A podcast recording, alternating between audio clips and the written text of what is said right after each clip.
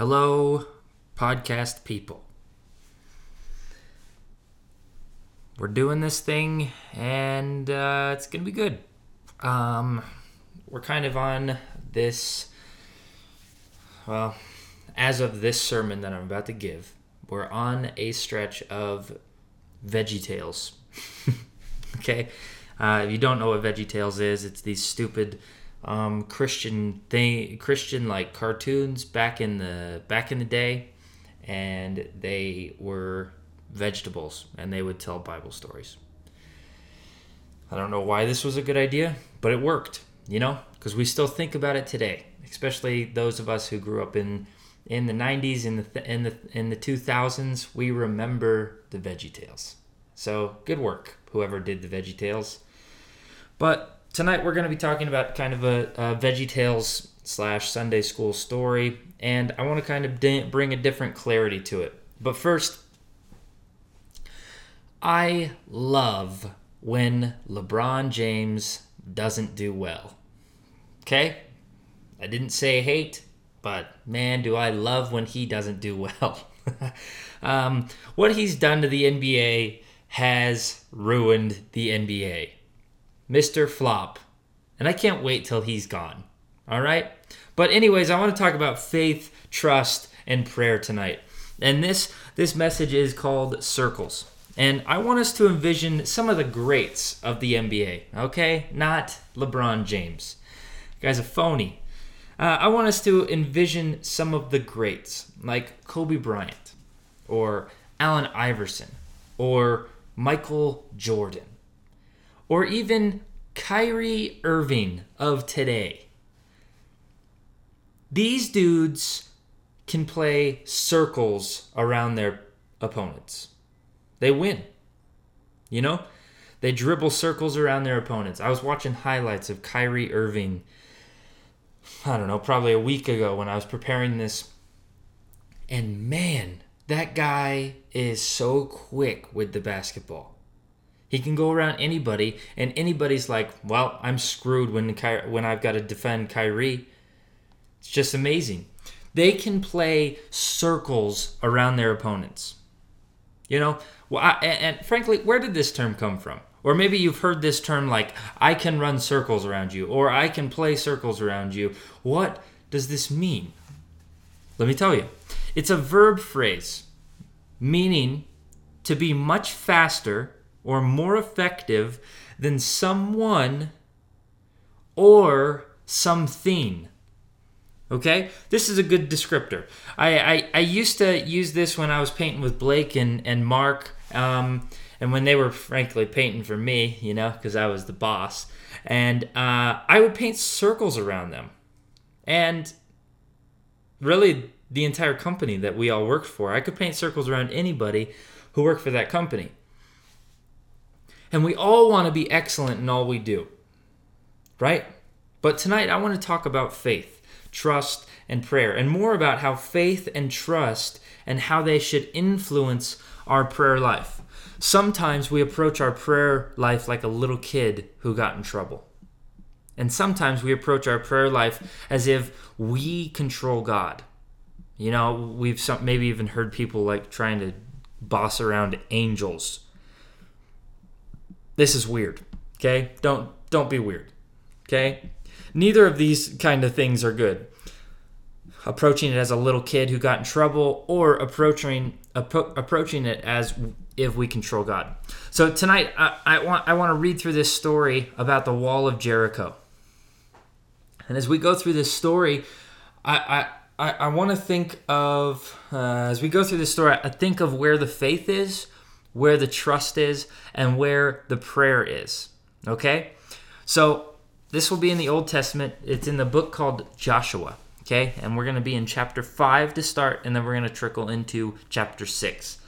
We've got a lot to read. So this might be pretty long. So whatever. The cool thing is is you don't have to bite it off all in one piece because you're listening to it over the air. Okay? So, Joshua chapter 5, verse 13 through 15 is what I'm going to start with. and it says, When Joshua was by Jericho, he lifted up his eyes and looked, and behold, a man was standing before him with his drawn sword in his hand. And Joshua went to him and said, Are you for us or f- against us? Verse 14. And he said, No, but I'm the commander of the army of the Lord. Now I have come. And Joshua fell on his face to the earth and worshipped and said, What does my Lord say to his servant? Verse 15. Then the commander of the Lord's army said to Joshua, Take off your sandals from your feet, for this place where you are standing is holy ground. And Joshua did. So, beginning of the story, right? We're going to go through this story of this guy named Joshua going after a promise the Lord put in front of him. This is a weird story and a story we can't really put logic on. You know? Sometimes as as people, as and even as Americans, we want to put logic on everything. We want to be able to put our thumb on everything. In this story, good luck. You're not going to be able to do that. Okay? It's going to be really tough for you to put logic on what happens in this story. But when we try to put logic on the Lord, it means that it's not really the Lord. right? You know, uh, it, it, this is kind of not a very fun topic to talk about, but I mean, if we try to put our own logic and our own understanding on what the Lord is doing, then it's not really the Lord. If we can put logic on a miracle of somebody being healed from cancer, that's hard to put logic on. Okay? So in these couple verses, Joshua sees an angel in front of him and I want us to notice how J- Joshua reacts to the heavenly. Okay? Joshua falls on his face because of the honor he wanted to show and then says something amazing. Joshua says one of the most amazing things that anybody can say to the Lord, and it is, What has my Lord to say to his servant? Right? Almost like, What are my orders? Or like, What do you have for me? And I will do it. Although this is not a direct prayer, think of it as one for one second with me, okay? David David says, that's hilarious. Joshua says, What do you have for me? How can I serve you? And bowed before him. And then in verse 15, he removes his sandals because he is on holy ground. Almost like, you're in my house now. Why do you still have your shoes on? The cool thing is, is Joshua probably walked through this land many times and never felt this way. But when the Lord shows up on a scene, he makes it his holy place. When the Lord shows up on the scene, he makes it his house. Pretty cool, right? So think of that as prayer. You know, what are my orders, Lord? And he bowed before him. He stopped in his tracks. He removed his shoes and fell to his face and said, Lord, what do you have for me? Pretty cool, I think. Okay, so now we're leaking into chapter 6 of Joshua. Chapter 6, verses 1 through 5 is what I'm going to read for right now. Now Jericho was shut up inside and outside because of the people of Israel. None went out and none came in. And the Lord said to Joshua, See, I have given Jericho into your hand, when with with its king and mighty men of valor. Verse 3 You shall march around the city when all the men of war going around the city, thus shall you do for six days. Seven priests shall bear seven trumpets of ram horns before the ark. On the seventh day you shall march around the city seven times, and the priests shall blow their trumpets. Verse 5 And when they make a long blast with the ram horn. When you shall hear that sound of the trumpet, then all the people shout with a great shout, and the wall of the city will fall down flat, and the people shall go up, everyone straight before him. Okay? So, this is still all the angel talking, right? And some some um, scholars, some some people who are much smarter than I am, say this this was actually a a physical representation of the Lord coming to earth. So this was the Lord talking. And angels can't really talk without the Lord talking first, okay? So, verse 2 fascinates me. See, I have given Jericho into your hand with its king and its warriors. So, this is interesting to me because nothing has happened to this point, right? All that has happened is Joshua being uh, falling to his face in worship and having to remove his sandals because he's seen an angel. That's all that's happening, and and this and this angel is saying, "See, I have given Jericho into your hand with its king and its warriors." So nothing's happened. Jericho was still there and and nasty, and the angel says, "Look, I've already given it to you."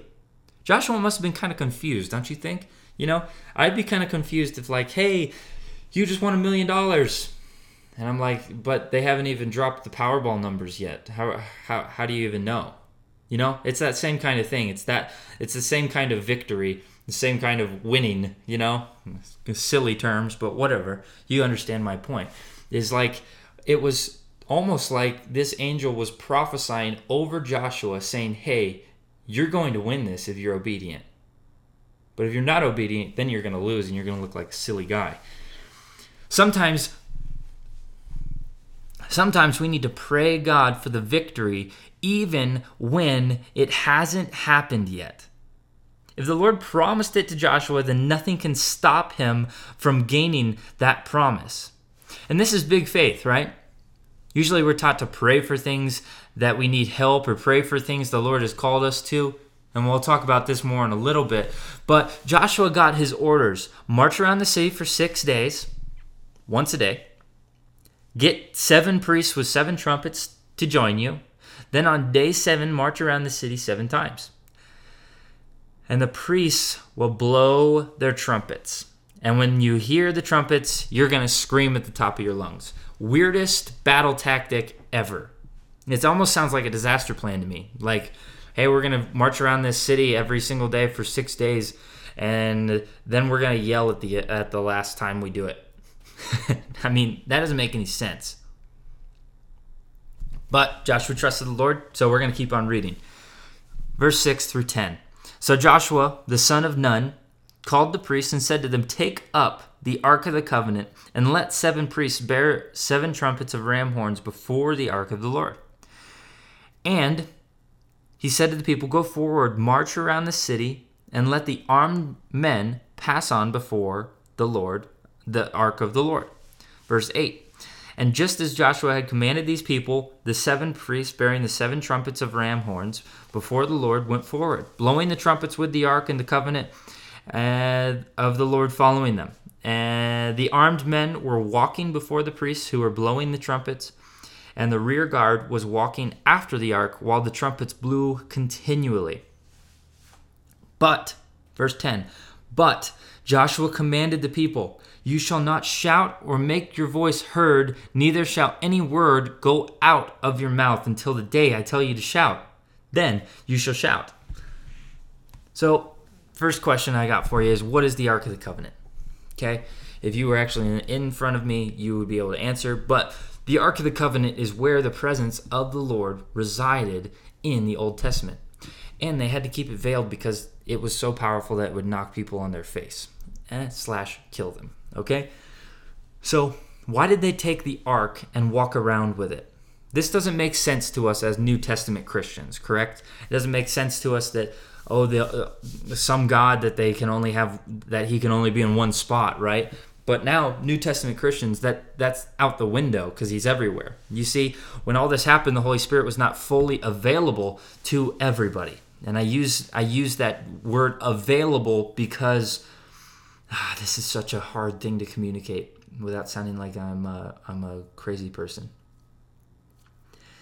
Um, in the Old Testament, the Holy Spirit wasn't completely available to everybody like he is today because when that when the veil was torn when Jesus died on the cross that meant that the Lord is active everywhere and that his servants are active everywhere right uh, in the Old Testament that was not true okay so I want to point out a verse, verse 10,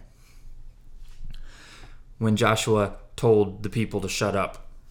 Okay?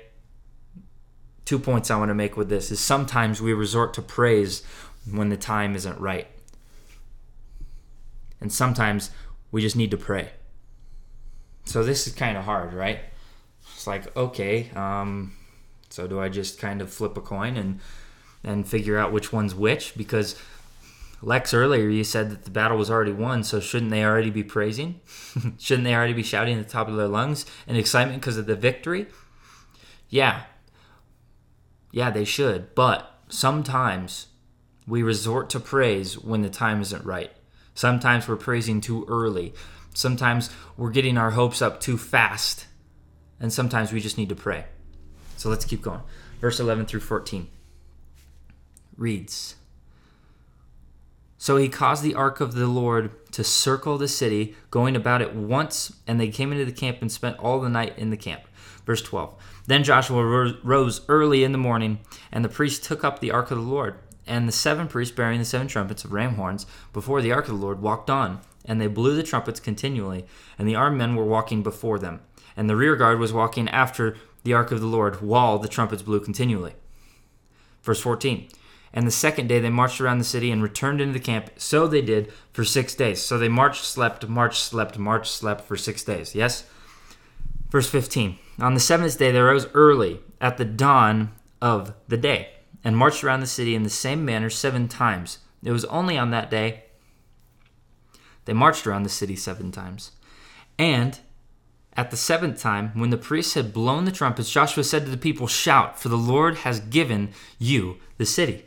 And the city and the city and all that is within it shall be devoted to the Lord for destruction. Interesting. Only Rahab the prostitute and who who are with her in the house shall live, because she hid the messengers whom we sent.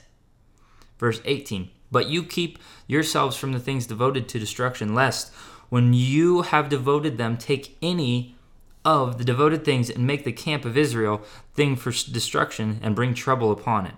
But all silver and gold and every vessel of bronze and iron are holy to the Lord. They shall go into the treasury of the Lord. Verse 20. So the people shouted, and trumpets were blown. As soon as the people heard the sound of the trumpets, the people shouted with a great shout, and the wall fell down flat. So that the people went into the city, every man straight before him, and they captured the city. Such a weird story, right? This doesn't make any sense to us. But it's true. You know, this actually happened. I wouldn't actually be wasting my time telling you a story that didn't actually happen what I want us to apply to our lives is when the Lord tells you to do something, do it exactly the way He wants you to do it. When the presence of the Lord is with you, nothing can get in your way. And the coolest part is is your voice has power when it's backed by the word of the Lord. So this message is called circles. Joshua and crew walked in circles waiting for the breakthrough that the Lord promised. And what I mean by breakthrough is the Lord actually breaking through. In this sense, the Lord broke down walls. In your sense, it could be the Lord breaking down some walls of fear in your life and or struggle in your life or circumstance in your life. So big thing is is what is your breakthrough? Let's identify what your breakthrough is right now. Or what is your promise? What has the Lord promised you? The cool thing about this story is that it's almost both of those. The Lord broke through, and Joshua gained the promise that the Lord put in front of him. In this story, the promised land was Jericho. The Lord promised that land, and ta da. So maybe your breakthrough involves your family, friends, enemies, or something like that. Or maybe maybe your promise is something like healing, fullness, joy, peace, or whatever.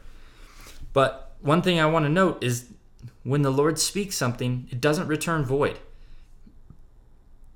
When we pray something, it doesn't return void. Praying in circles is something that I want us to try this week, this next week. And I don't literally mean for six days I want you to walk around your cir- your friend Linda and pray over her like you're a like you're a red shell on Mario Kart, right? I'm not asking you to do that. Okay? Uh, unless the Lord tells you to. But that that would be weird. But I'm I'm saying, hey, draw a circle on your piece of paper, and then fill in that circle with as many things as you can and for for this entire week just visit every single one of those in your quiet time in your prayer time and see what the lord does what's your jericho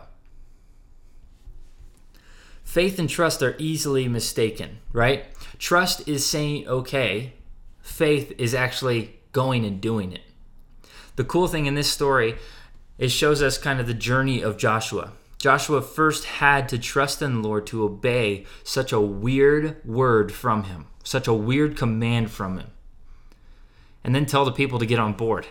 you know, can you imagine? Can you imagine being part of those people and saying, hey, uh, this is what we're to do for the next seven days? Uh, buy in.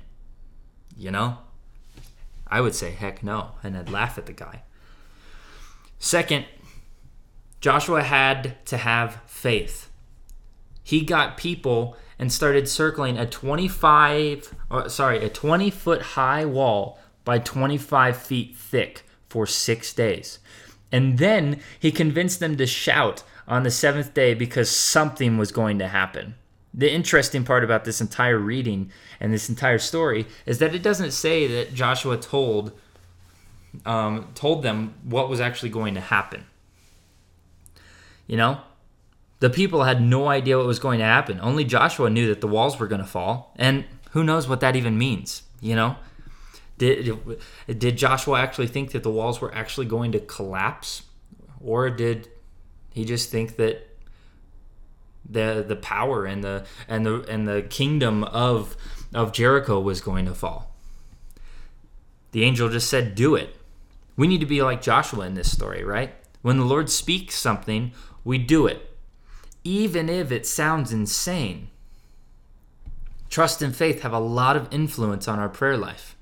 We have to trust in the Lord. We have to trust the Lord is going to pull through and have faith to actually do it and actually pray to it. When we pray, we have to be persistent and annoying to the Lord.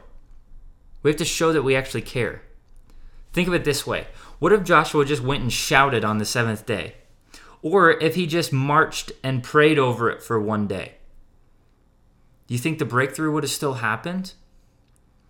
I love what ifs in the Bible. You know, Joshua could have easily said, Well, I just want the microwave. I just want the breakthrough. So on the seventh day, I'm just going to walk around once and then I'm going to shout. And then we're going to blow trumpets and we're going to shout.